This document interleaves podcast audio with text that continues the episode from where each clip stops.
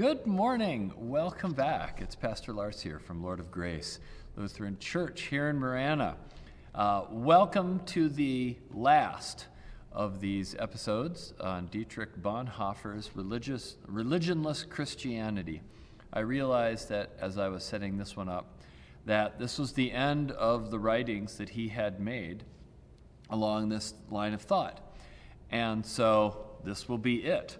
Uh, and he begins today to give a few maybe answers. I don't know if you'd say answers, but he starts to suggest a little bit what it might look like, what his idea of religionless Christianity would look like. So uh, we'll take a look. We'll walk through. Again, we'll have about five slides, I think, that we'll walk through, or se- selections from his book, uh, Letters to Prison.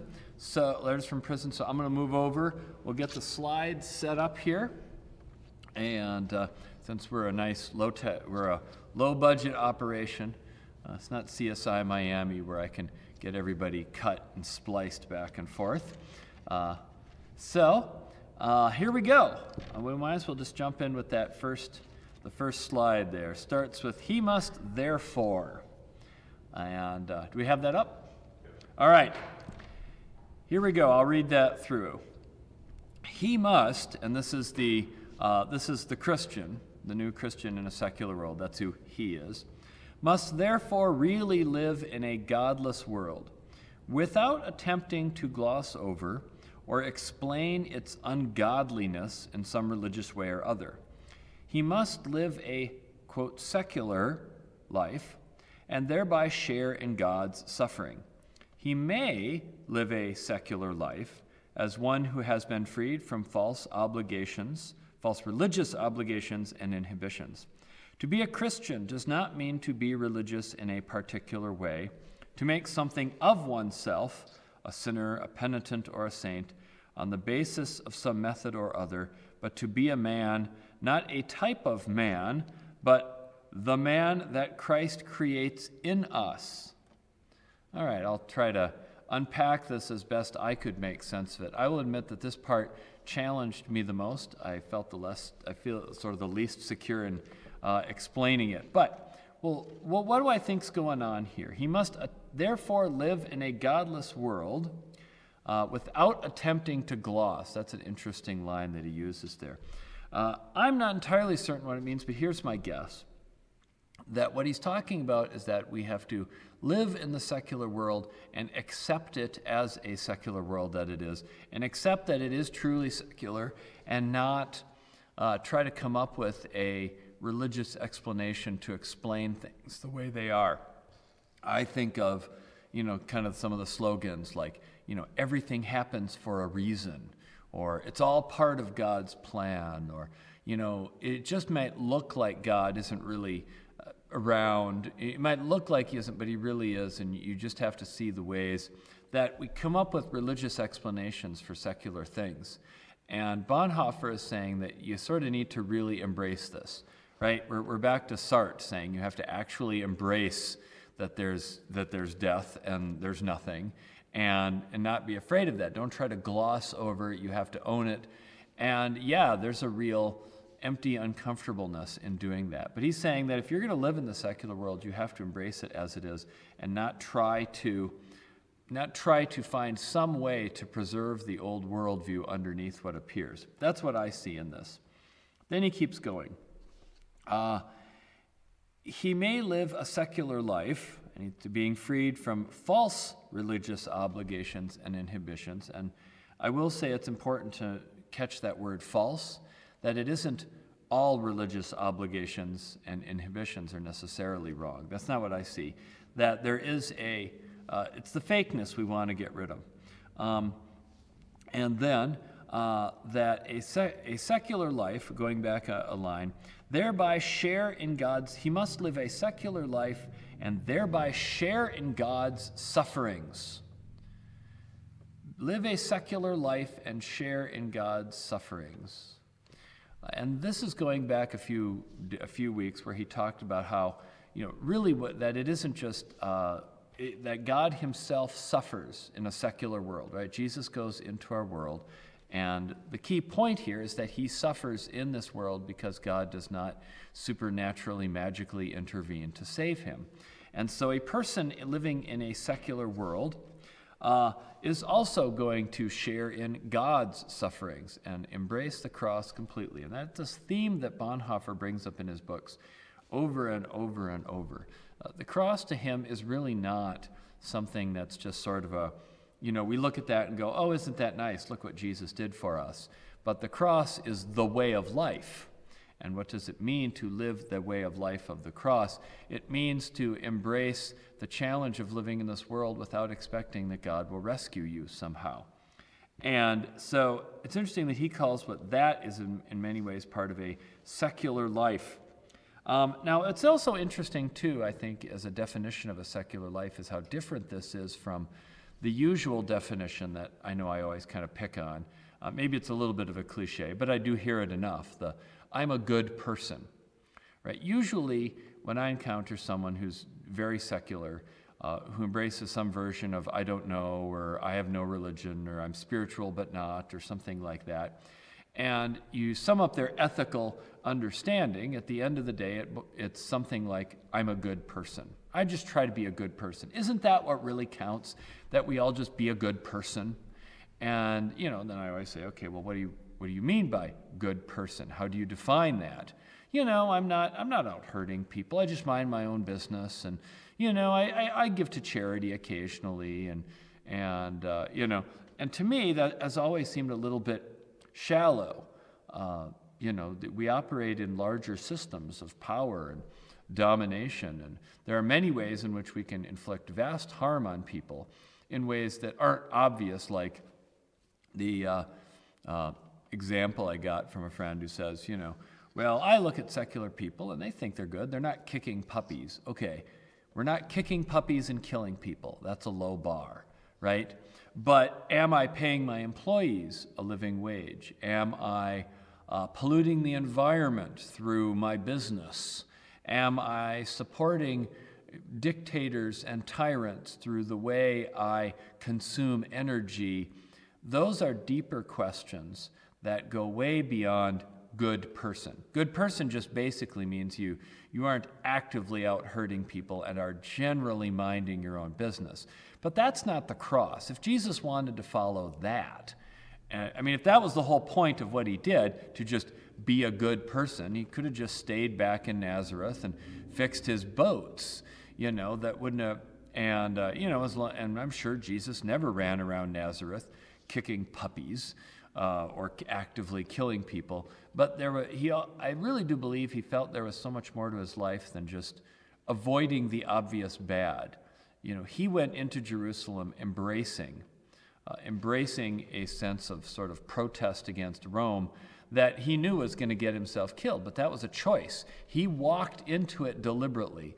That's so much more, that there's so much more to that than just, yeah, you know, I changed my Facebook status and gave a few bucks to the, you know, latest tornado thing.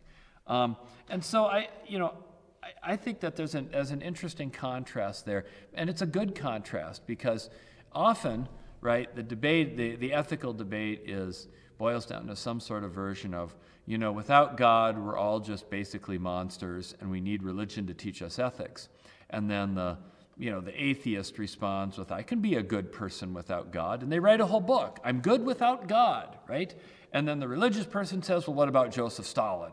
And then the atheist says, Well, he's just an exception to the rule. You know, I'm not out killing people. And so the whole debate becomes whether we can control our urge to kick puppies and rape and kill all day long. And that's missing so much of it. Well, I love what Bonhoeffer is saying here is that ethics needs to go beyond just sort of avoiding the bad into embracing embracing a good that's going to involve personal suffering. You know, this is the going out and embracing the risk for the larger cause, which is what he did. Right? He, he deliberately did that. He stepped, he went back to Germany when he was in America. He could have been safe and taught at Union Seminary in New York and been a good person you know, not walking up and down the streets of New York, kicking puppies and killing people. And, um, you know, he could have been a perfectly good person, but he felt that being a follower of Jesus involved so much more than that. So he went back to Germany, walked back into the danger. All right, keep going. Does not mean, this does not mean to be religious in a particular way, to make something of oneself now, what does this mean? To be religious in a particular way. Notice again, and I'll bring this up over and over and over, what he brings up as defining, defining yourself in a religious way is you're a sinner, a penitent, or a saint. You know, so if I, if I sort of uh, define myself, you know, that as a sinner, then I'm a person who needs a sacrifice to redeem me. If I'm a penitent, I need to perform services, uh, Hail Marys, sacrifices, whatever, to atone for myself. If I'm a saint, my good works are above and beyond that. And Bonhoeffer is saying that that those are the religious definitions, right? You don't need to that's that's what they're defining as being religious. It's not do you use a hymnal? Do you wear robes? Do you use a liturgy? Do you have bishops? You know, do you say spoken scripted prayers instead of prayers from the heart? You know, do you worship without speaking in tongues? All these sort of things that, again, I think they're probably a very American way, but I, I feel like I need to keep bringing this up over and over. Bonhoeffer didn't come to create robeless Christianity uh, and liturgy-less Christianity. He's dealing with this at a theological level that's much deeper. This is making myself into something in a religious category so that I can be saved in a religious sense. And he's saying that in the new way to be a Christian isn't to make someone into, I don't need to make myself into a sinner so that I can find forgiveness. It is to embrace the life that God has put in front of me right now, right? To type to be the type of man, the type of person that God has created me to be. Uh, and uh, so, all right, let's go on to the next slide here. Read through that through. It is not the religious act that makes the Christian, but participation in the sufferings of God in the secular life. That is metanoia, not in the first place thinking about one's own needs, problems, sins, and fears, but allowing oneself to be caught up into the way of Jesus Christ, into the messianic event, thus fulfilling Isaiah 53. Therefore, believe in the gospel, quote unquote, or, in the words of John the Baptist, behold the Lamb of God who takes away the sin of the world, John 129 and he says in parentheses there, by the way, Jeremias has recently asserted that the Aramaic word for lamb may also be translated servant, very appropriate in view of Isaiah 53. Ooh, we're, we're, going, we're going right into the Old Testament here. So, what is he talking about? Uh, it's not the religious act, but the participation in the sufferings. This is becoming how he's defining it. The Christian participates in sufferings. The Christian isn't the one who's going, uh, oh my gosh, I had a dirty thought, I better say five Hail Marys. Oh my gosh, I had a dirty thought, because that's always what it is, right? Um, I had a dirty thought, uh, I better be, you know, I better hope that somebody sacrifices, uh, that there's the right sacrifice. Or, uh, oh, I realize that I've been have, doing all these bad things. Now I know that I need to have a Savior, kind of thing. That's not what he's talking about. To him, the definition of the Christian is somebody who deliberately participates in suffering. But then he has this interesting way he words it. Uh, he, he talks about getting caught up in the way of Jesus, getting caught up. So, that, that, and I had to think about that because are you embracing suffering as an active act, or are you feeling like God is somehow sweeping you into the suffering. And I had to think about that for a while, and I'm not sure Bonhoeffer has completely made that separation or that distinction.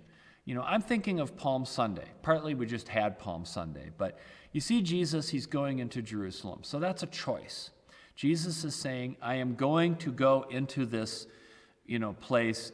I'm going to go into the city where the Roman soldiers are, where Pilate is, where Herod is, where all the problems are, where there's a huge legion stationed looking for problems. So, in a sense, he's going into there very deliberately when he could have avoided it. But on the other hand, as he's coming in on Palm Sunday, the crowd kind of gathers and sweeps him up, and he doesn't resist them. I always wonder why didn't he resist them if he knew where it was going? But is that kind of what Bonhoeffer is talking about? That one also allows oneself to be swept up into it, to be caught up into it. That and does that not imply that God is working somehow, that God is active? That you know, is that what God does in the world? Instead of intervening in our world to you know help us uh, get a promotion, does God intervene in our world to move us, sweep us up into meaningful acts of suffering? And does that not make God active too? Uh, I'm not, maybe he hasn't gotten that far and made that distinction. But it's something that I got to thinking a lot about.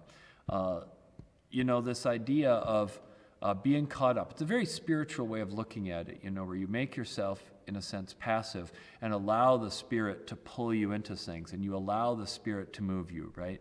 And that instead of you trying to be trying to be the actor, um, which is what you know many saints would do. And I don't mean to diss somebody like Francis who said, "I am going to be like Christ," because Christ said, "Be like me." Um, he's absolutely right. That's what he said. And then he goes out to literally follow Christ in every way he can. You know, he said, "Be poor and sell your possession," so he sells his possessions, that kind of thing.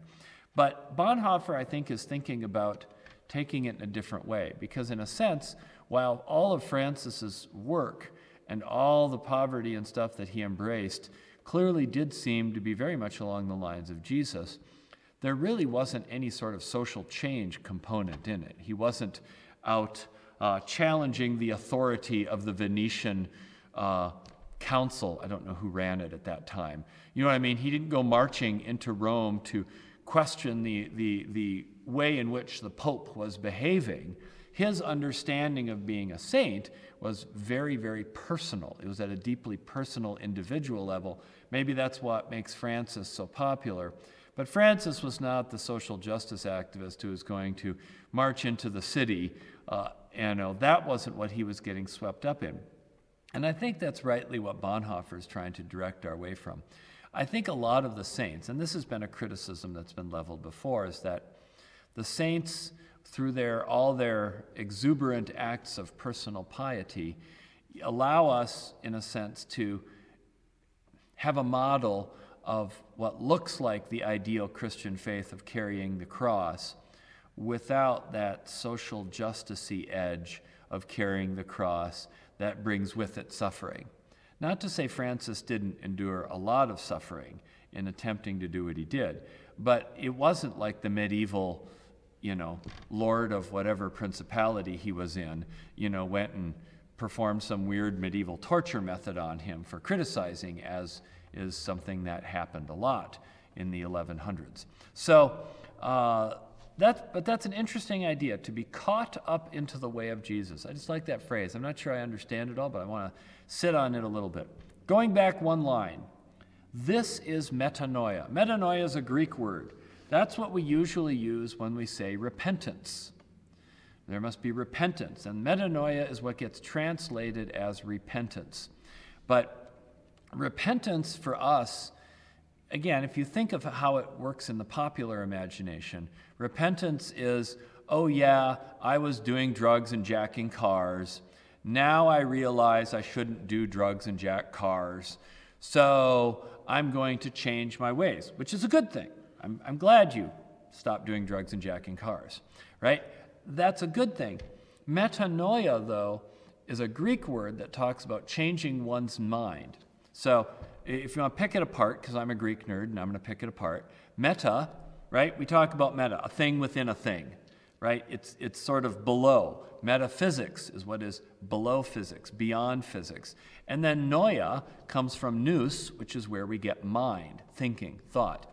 So it's, in a sense, the thought beneath the thought is kind of what metanoia is. And so it's a transformation in your thinking, but it's a transformation in almost your way of thinking. Maybe you could say, uh, how would we work it in philosophy today? Categories.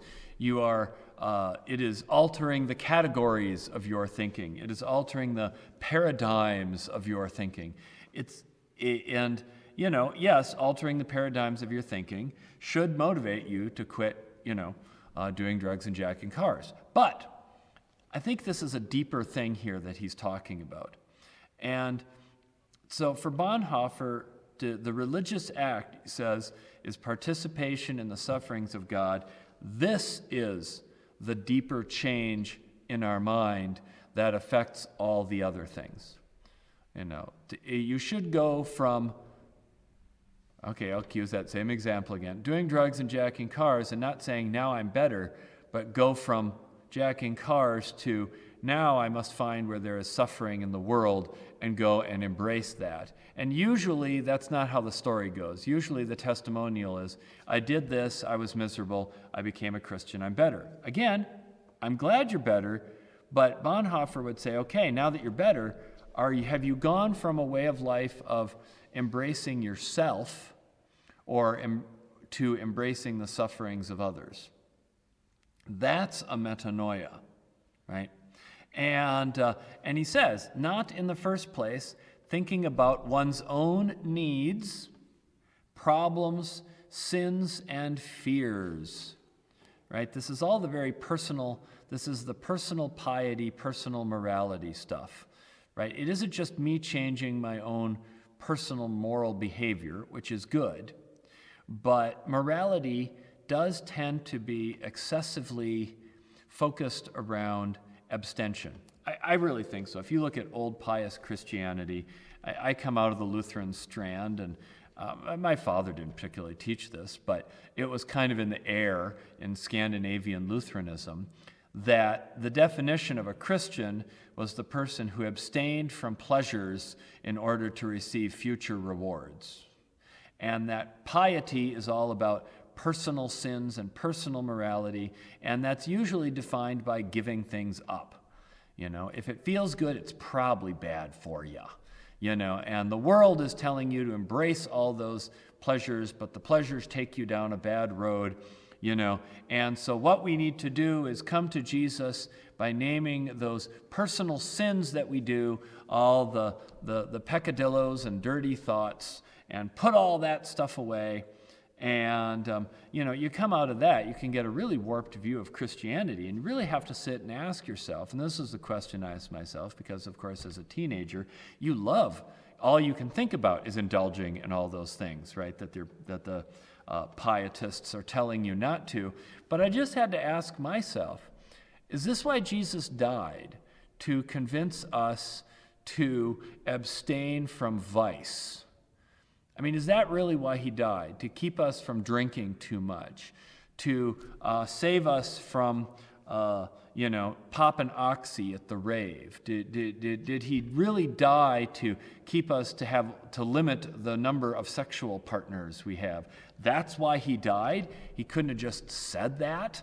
Uh, and, and, and that's what it is. And with that vision of sin being so deeply moralistic and individualistic, it takes away the whole framework of having anything to do with social justice, politics, you know, economics. All that stuff's been taken away. And what I, part of why I love Bonhoeffer and gra- what gravitated me to this was the fact that he's pretty clear that this isn't about, that, that the cross is not about, you know, personal needs, problems, sins, and fears.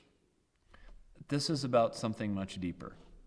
And I've really tended to embrace that, that question of, you know, when you look at uh, what, is the, what constitutes the Christian life, you know, is the chain smoker at the rave who cares for his neighbor a better Christian than the uptight, rigid, you know, prudishly abstained, uh, person sitting on the porch pointing a finger.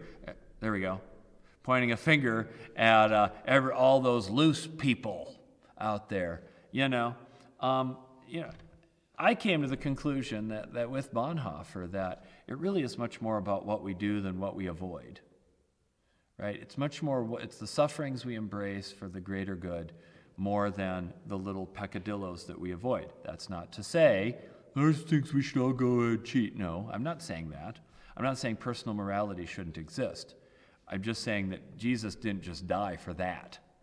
All right. Um, anything else here? Okay. Uh, Jesus Christ into the, is to be caught up into the messianic event, thus fulfilling Isaiah 53. This is the verse about the suffering servant. Behold, my servant who suffers. And that has been seen as a prophecy of the Messiah for centuries. And he's saying that that's sort of the key. It is the suffering that makes the servant. That's the definition of servant. Therefore, believe in the gospel, or as John the Baptist says, Behold the Lamb of God and I wish I knew enough about Aramaic to know if what this Jeremiah guy says is true, because I, that would be really cool if what John the Baptist says is not, Behold the ritual vicarious sacrifice who takes away the sin of the world, but behold the sufferer, the suffering servant who takes away the sin of the world. That's different. Uh, and I wish I had the knowledge to be able to fact check that one. Uh, Aramaic was not one of the languages I studied, so I can't nerd out on that one. All right. Should we keep going to the next one? Uh, let's see. Is there anything else? Um, oh, oh, let, us go back. Can we just go back to that slide for a second? Sorry. Um, as I'm going, I got my notes here, right? Uh, so I was thinking in look, talking about this being caught up in the sufferings of Jesus, yeah, some of the thoughts I had when I was preparing this is the question that I run into as a parish pastor is how do you how do you actually implement that? You know, if you say that the point is to go out and embrace the sufferings of others, uh, is that saying that we are all to go join Doctors with Borders and you know go out to the war zone in Syria and Ukraine and uh, put our lives at risk?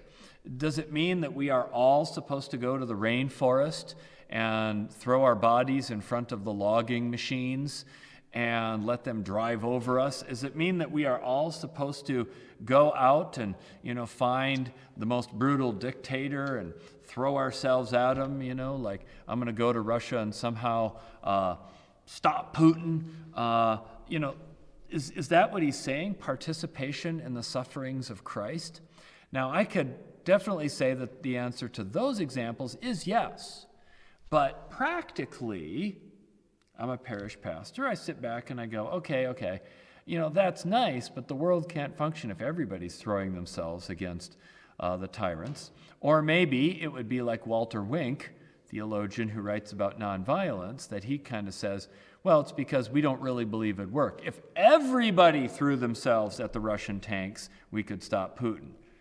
I'm not, you know, I'm not quite as certain of that. I think Putin has no problem mowing down all the people in the world. I think he's, he and his idol predecessor Stalin had shown that uh, some of those things maybe didn't work. But is that really what it means? And I mean, I in my regular life with my job and my family, and you know, is, is my job to leave them behind? And go and you know throw myself at the Syrian refugees, even if it means I get kidnapped by ISIS? Uh, or are there ways that we can you know live this life of uh, embracing the sufferings of others that doesn't necessarily mean taking up the cause unto death? That's kind of the phrase. Uh, the, the cause unto death. For Sartre, it's the being unto death.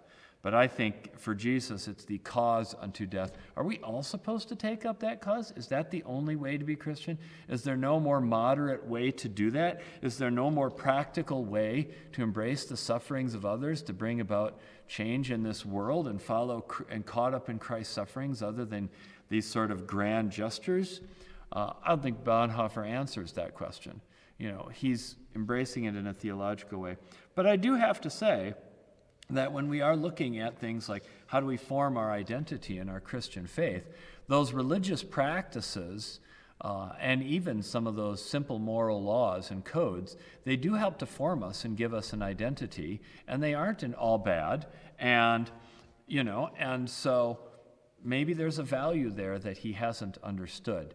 I, I have to keep going back and reminding myself that Bonhoeffer lived in a deeply, deeply Christian culture where the church had still saturated everything. People in their practical everyday lives might not have been going to church as much, but that doesn't mean, just because they weren't physically going, that, that their thoughts, their minds, their culture wasn't saturated with it. So he could sort of answer, he didn't have to worry about the question of, you know, will a religionless Christianity lead to just no Christianity? Will it lead to just people doing nothing because they don't practice nothing? And there's no concrete handles on what it means to follow. Whereas another religion comes in and goes, I got five things, do these five things, boom, you're done, you're set, you dress like this, you eat like this, you talk like this, you read this, check, check, check, check. And a person knows what they're supposed to do and they know how to follow that. And then here along comes Bonhoeffer. We must allow ourselves to be caught up into the sufferings of the world. What does that mean? The lack of a concrete handle on things is, I would guess, is probably going to lead to a lack of anybody doing it. Anybody but a few really bold, unmarried, unemployed outliers who are going to go and throw themselves at the, at the wolves to, for the sake of the cause. But that's just, again, me coming from a, uh, you know, coming from a parish pastor perspective. All right, now let's get to the next slide. I think it's slide number six.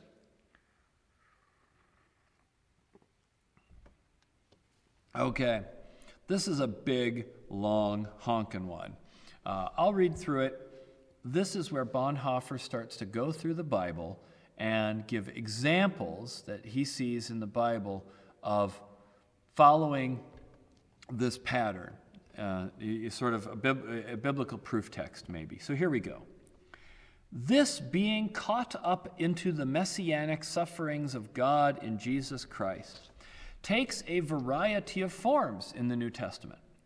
It appears in the call to discipleship, in Jesus' table fellowship with sinners, in con- quote conversions in the narrower sense of the word, i.e., Zacchaeus, in the act of the woman who was a sinner, Luke 7, an act that she performed without any confession of sin, in the healing of the sick, Matthew 17, in Jesus' acceptance of children, the shepherds, like the wise men from the east, stand at the crib, not as converted sinners, but simply because they are drawn to the crib by the star just as they are.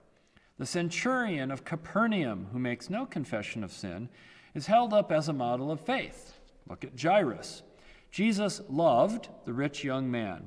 The eunuch, Acts 8, and Cornelius, Acts 10, are not standing at the edge of the abyss Nathanael is an Israelite indeed, in whom there is no guile. John 1:47. Finally, Joseph of Arimathea and the woman at the tomb. The only thing that is common to all these is their sharing in the suffering of God in Christ. That is their faith. There is nothing of religious method here. The religious act is always something partial. That's interesting. Faith is something whole, involving the whole of one's life. Jesus calls men not to a new religion, but to life. It's interesting. All right, let's pick this apart a little bit. Because my question I just asked is what does this concretely look like? And I think Bonhoeffer's trying to answer that. I think I'll leave it up to you to see if you think he really does or if he's just grasping a little bit or you know making a making something that isn't there. Uh, but what does he say? Some explanations. All right. Uh, it is being caught up, is discipleship, right? Jesus calls, we follow. Jesus takes the initiative, we pick it up. So that would be one thing. Uh, but again, we would all have to discern what that looks like for us, right? That's still a little bit abstract. T- next one. There we go. I got to use my other hand. Table fellowship with sinners right? He hangs out with people outside the fold. What does it mean to be uh, with Christ, it is to eat with the sinners and the tax collectors, to share, to deliberately share in fellowship with those who are ostracized. That's something we could do. That's a very concrete thing you can do. I remember when I used to volunteer at the Gospel Rescue Mission. Oh, this is years ago. But one of the things the head chaplain there told the volunteer chaplains was, you know, it'd be really nice if you actually got to know the guys beyond just coming in and preaching. You know, come in for lunch. Well, I took him up on the offer and went in on Thursdays and ate lunch. Uh, and, you know, I don't know if they were, you know, I was no less of a, no more or less of a sinner than anybody else, but it was just a way to kind of catch up and uh, meet with the guys. Some wanted to talk, some clearly didn't. That's your choice. And, uh, but I think the guy had a point that, you know, your message will carry a lot more weight if the guys feel like you're willing to live, be with them and among them, rather than above them talking down to them. So, table fellowship with sinners. There's something really powerful about putting yourself with others, right? Instead of just talking to them. Okay, what else do we get? Conversions. And he says this in the narrower sense uh, about changing behavior. And he quotes Zacchaeus, which is interesting because you know, we know the story. Zacchaeus was the wee little man. The wee little man was he. Climbed up in the sycamore tree. Uh, Zacchaeus, it never says Zacchaeus really belonged to a different religion. He was Jewish. Uh, he just decided to change his ways. So his conversion was really much more I'm going to change my behavior. I'm going to pay people back. I'm going to stop ripping them off. And that was a very concrete conversion, right? I'm just going to stop ripping people off and pay them back. There isn't anything there about you know joining Doctors with Borders and flying around the world. Uh, but, and how much better would our world be if everybody in business and government decided not to rip anybody off and pay everybody what they owed? Um, so, but the point is that it isn't Zacchaeus necessarily changing his beliefs. Now, I have no problem with changing beliefs because I don't think that one is going to feel called to be get caught up in the sufferings of Christ if one thinks Christ is stupid or dumb or not a Messiah or made up or whatever. Right? There's a certain amount of belief that's pre- presupposed. Right? Zacchaeus already grew up in a Jewish culture, and that was a part of his identity and his faith and his heritage, and it was in the air, and he had learned the scriptures and the quotes and practiced all the practices. All that stuff was already there. It was assumed. I think sometimes Bonhoeffer assumes that, whereas in a lot of the world, you can't assume that. You know, to be caught up in the sufferings of Christ kind of implies that you care enough about Christ to get caught up. And that's an initial first step. Okay, what else is it? Number four. He talks about the woman who is a sinner. Now, I'm assuming that he's talking about the woman who anointed Jesus' feet. I went back to Luke 7 to look at that. Um, and it doesn't necessarily say that how much she was a sinner or what that sin was. I think the point was much more that she anointed his feet and that Jesus didn't run away from her and say, you know, don't touch me, you're, you know, I want a woman touching me, or, you know, you're not good enough for me, or something like that.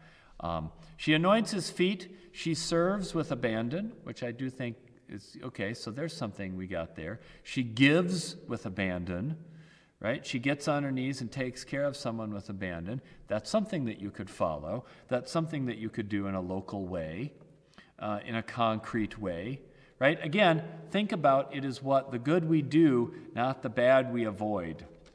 Um, five, healing the sick. I mean, come on, who's against that, right?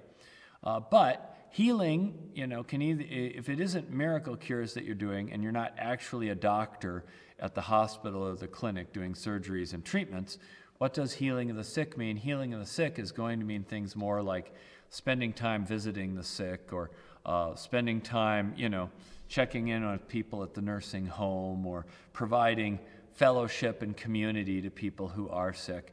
Those are things that we can do. Those are that you do not. It is not something that only an ordained pastor can do.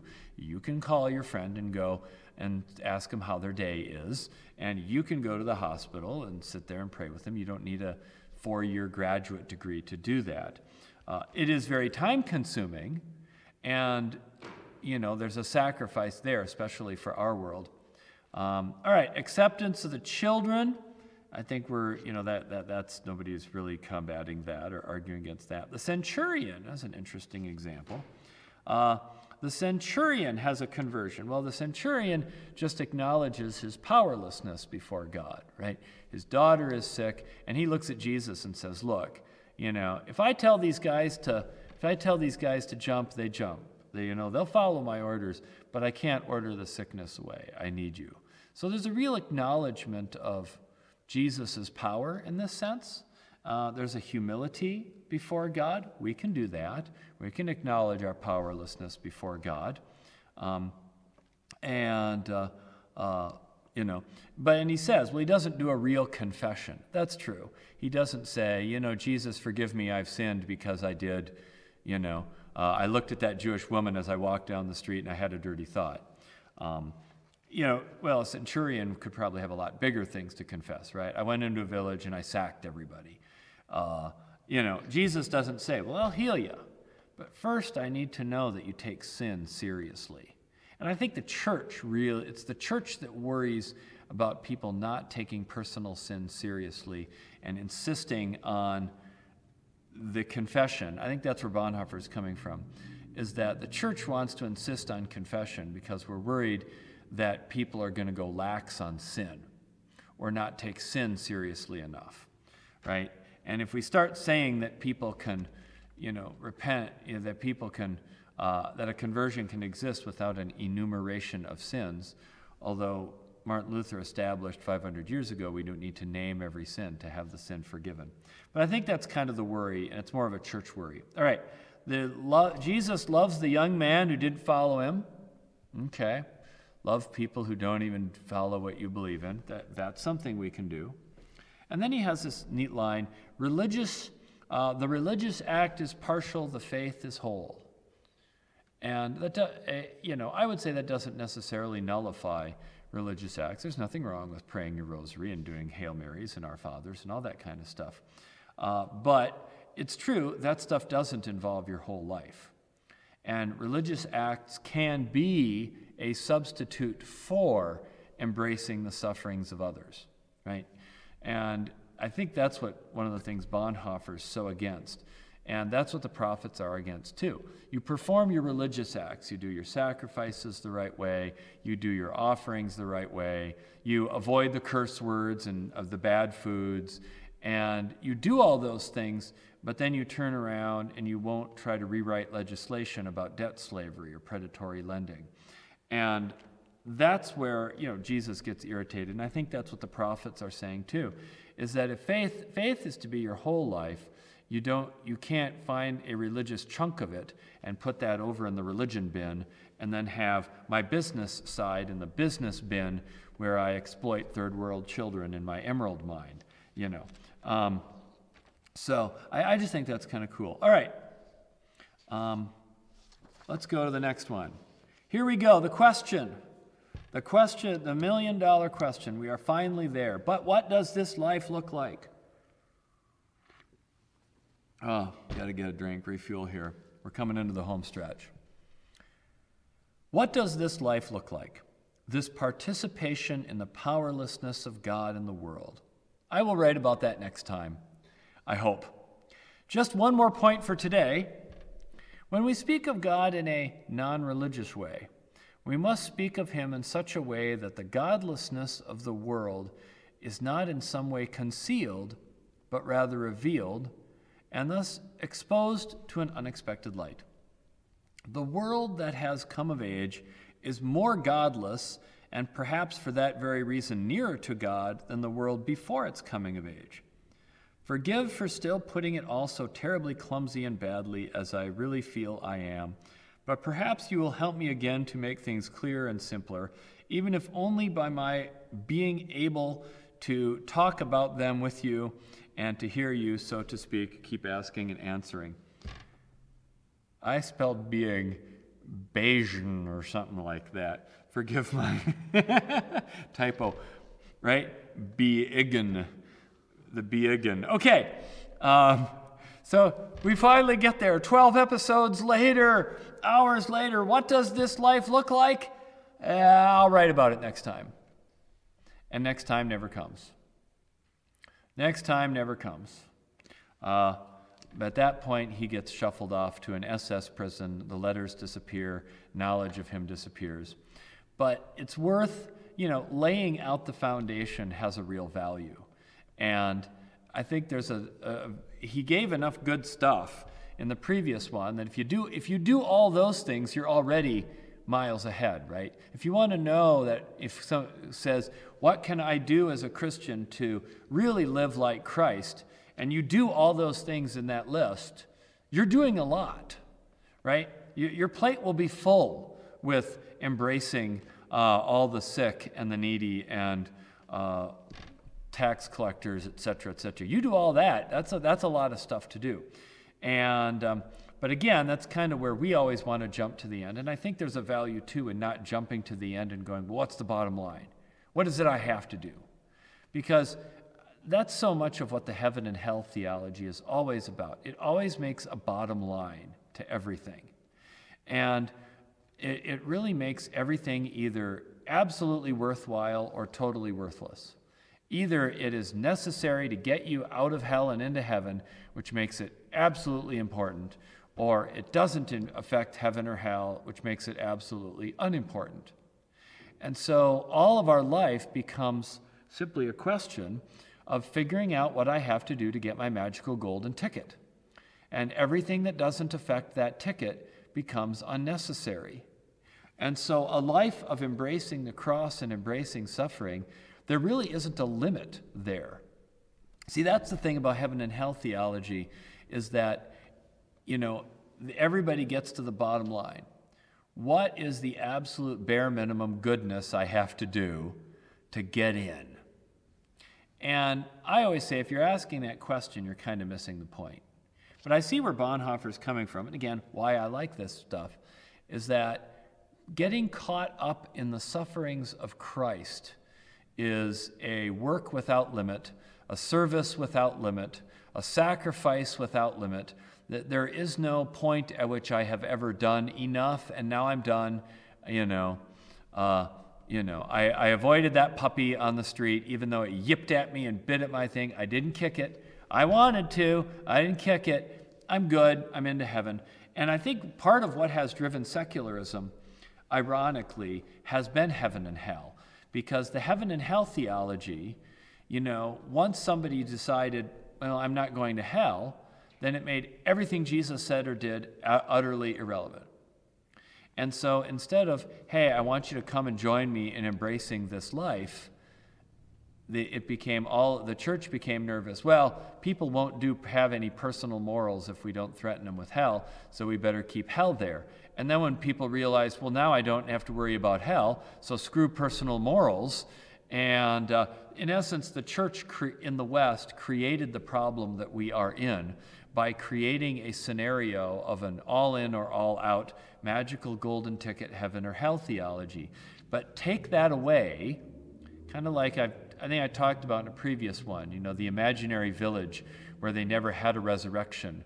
And they came in, and all they had was Jesus and his sufferings. And they were really captivated by Jesus and his sufferings and following Jesus and his sufferings to the cross. Uh, they didn't want people bringing in the resurrection because they're going to go, oh, now it's going to be all about getting that resurrection or not. Right? And that's, that's where Bonhoeffer, I think, is really a good corrective, is that he doesn't, you know, not caring about a metaphysical hell, you know, opens up the door to caring about everything else in the faith. And um, so, any other thoughts here? Uh, any other thoughts? Um, we must speak of him in such a way that the godlessness of the world is not in some way concealed, but rather revealed. This is that same thing about owning it, right? That, you know, that the world isn't, God isn't somehow secretly behind the scenes playing 3D chess with what's going on, that it really just is godless. Now, the question that comes up which I would ask Bonhoeffer if I, you know, he was back and I was looking at him, is to really ask, okay, so how does your religionless Christianity differ from deism? How does it differ from moralistic deism? Of, you know, again, deism, that's Thomas Jefferson. God made the world, wound it up like a clock because it was the 1700s. So they, that's where they came up with the theory, right? You had to wind up your clock or charged your phone, uh, right? You know, wound it all up, set things in motion according to the laws of physics in the universe, and then stepped back. How is that different from Bonhoeffer saying, God made the world, then forsook it and abandoned it, and now tells us to go suffering? You know, Thomas Jefferson said, God set up the world, abandoned us, and told us to be moral and ethical. Is the only difference the degree of one's ethics? You know, the distinction between, you know, Jefferson and his understanding of ethics, which we all know was really kind of incredibly self contradictory, right? Uh, Mr. Freedom and Liberty had an army of slaves on his massive plantation.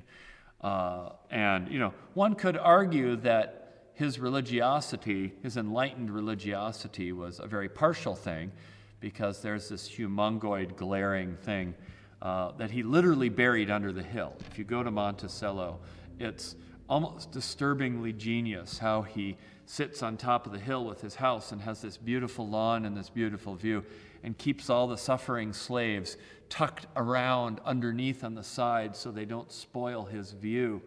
It's like, uh, you know, maybe the suffering needed to be exposed to Thomas Jefferson and his buddies a little bit more. Uh, maybe that might have moved him to a different sense of ethics that wasn't just, again, be a good person, which is kind of what it boils down to. Although, again, he didn't always follow it. But that's what I would ask Bonhoeffer. How is God forsaking us and abandoning us any different than deism? Or is it that you know, you're implying that God is working in a way in, in A, exposing the godlessness and the suffering, and B, calling us into it, sweeping us into it, that there is an activity there and an action and an agency of God. Uh, but, you know, and, and then my ne- I guess my next question would be is, the, is it really biblical what you're saying? Did Jesus really believe that God didn't sort of intervene. Uh, and uh, if that is, is that really what you're saying? Because the very fact of Jesus being there is implying intervening. And if he's healing, then that's intervening and that's acting and that's doing something. Uh, are, you know, are you, is God forsaking us? Is that only something that happens at the end? You know, God's with us up to the point of suffering and then walks away? Uh, maybe. All questions to ask, questions to think about, questions to ponder, you know. But don't let those questions, I think, keep you from the real big question of what does it mean to follow Jesus and to be caught up into his sufferings in the middle of a godless world with no expectation of a heavenly reward no, and no fear of a hell. What does that mean? And um, that's a lot to stew on and meditate. But on a Maundy Thursday, which is what today is, which is why there's no, you don't see much behind me. They kind of cleaned off the altar.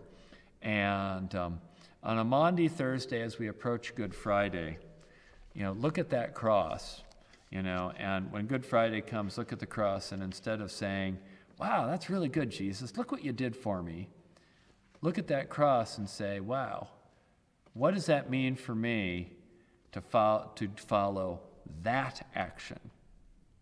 Uh, and what does that mean if I am being swept up into the cross and God is forsaking me? Ooh, deep stuff. Anyways, all right. Thank you guys for tuning in, for listening. I hope this, again, as always, I hope this has been helpful and help you see some a different way, a different way to look at Christianity. I could quote Bonhoeffer all day. I find him insanely insightful, and um, so it's been fun to see all the people tuning in. I've gotten emails and people sending me messages and stuff. Feel free to do that. I'm here uh, answering these questions. That's part of what I do. I don't know what the next thing is I will do. I got to discern that, I guess, uh, and see where the Spirit moves me. But uh, all right, have a good Holy Week, everybody, and God be with you. And thanks for the ride. Take care.